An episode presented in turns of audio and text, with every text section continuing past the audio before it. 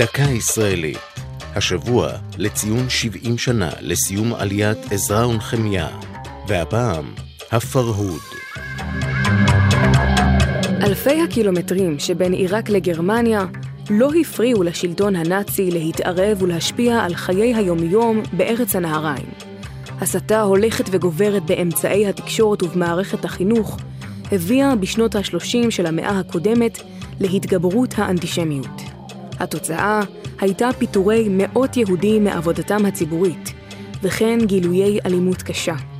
השיא הגיע בחג השבועות, יוני 1941, בפוגרום שכונה הפרהוד, ביטוי שמשמעותו בערבית תוהו ובוהו, או ביזה ושוד. הערכות חסר מונות 179 יהודים, גברים, נשים וילדים שנרצחו, ויותר מאלפיים פצועים. כל אלה במהלך 48 שעות. בבגדד ובבצרה נבזז ונשרף רכוש יהודי בשווי מיליוני לירות סטרלינג. צבא בריטניה, שחנה בקרבת בירת עיראק, בחר להמתין, ורק כעבור יומיים נכנס לעיר ופעל לסיום הפרעות.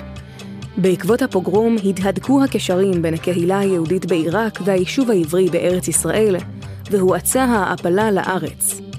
סימנים מאיימים נוספים בשנות ה-40 הבהירו ליהודי עיראק שלא יוכלו לצפות מן השלטונות להגנה. הבנה זו הביאה למבצע העלייה עזרא ונחמיה, שנערך כעבור כעשור בחסות מדינת ישראל הצעירה.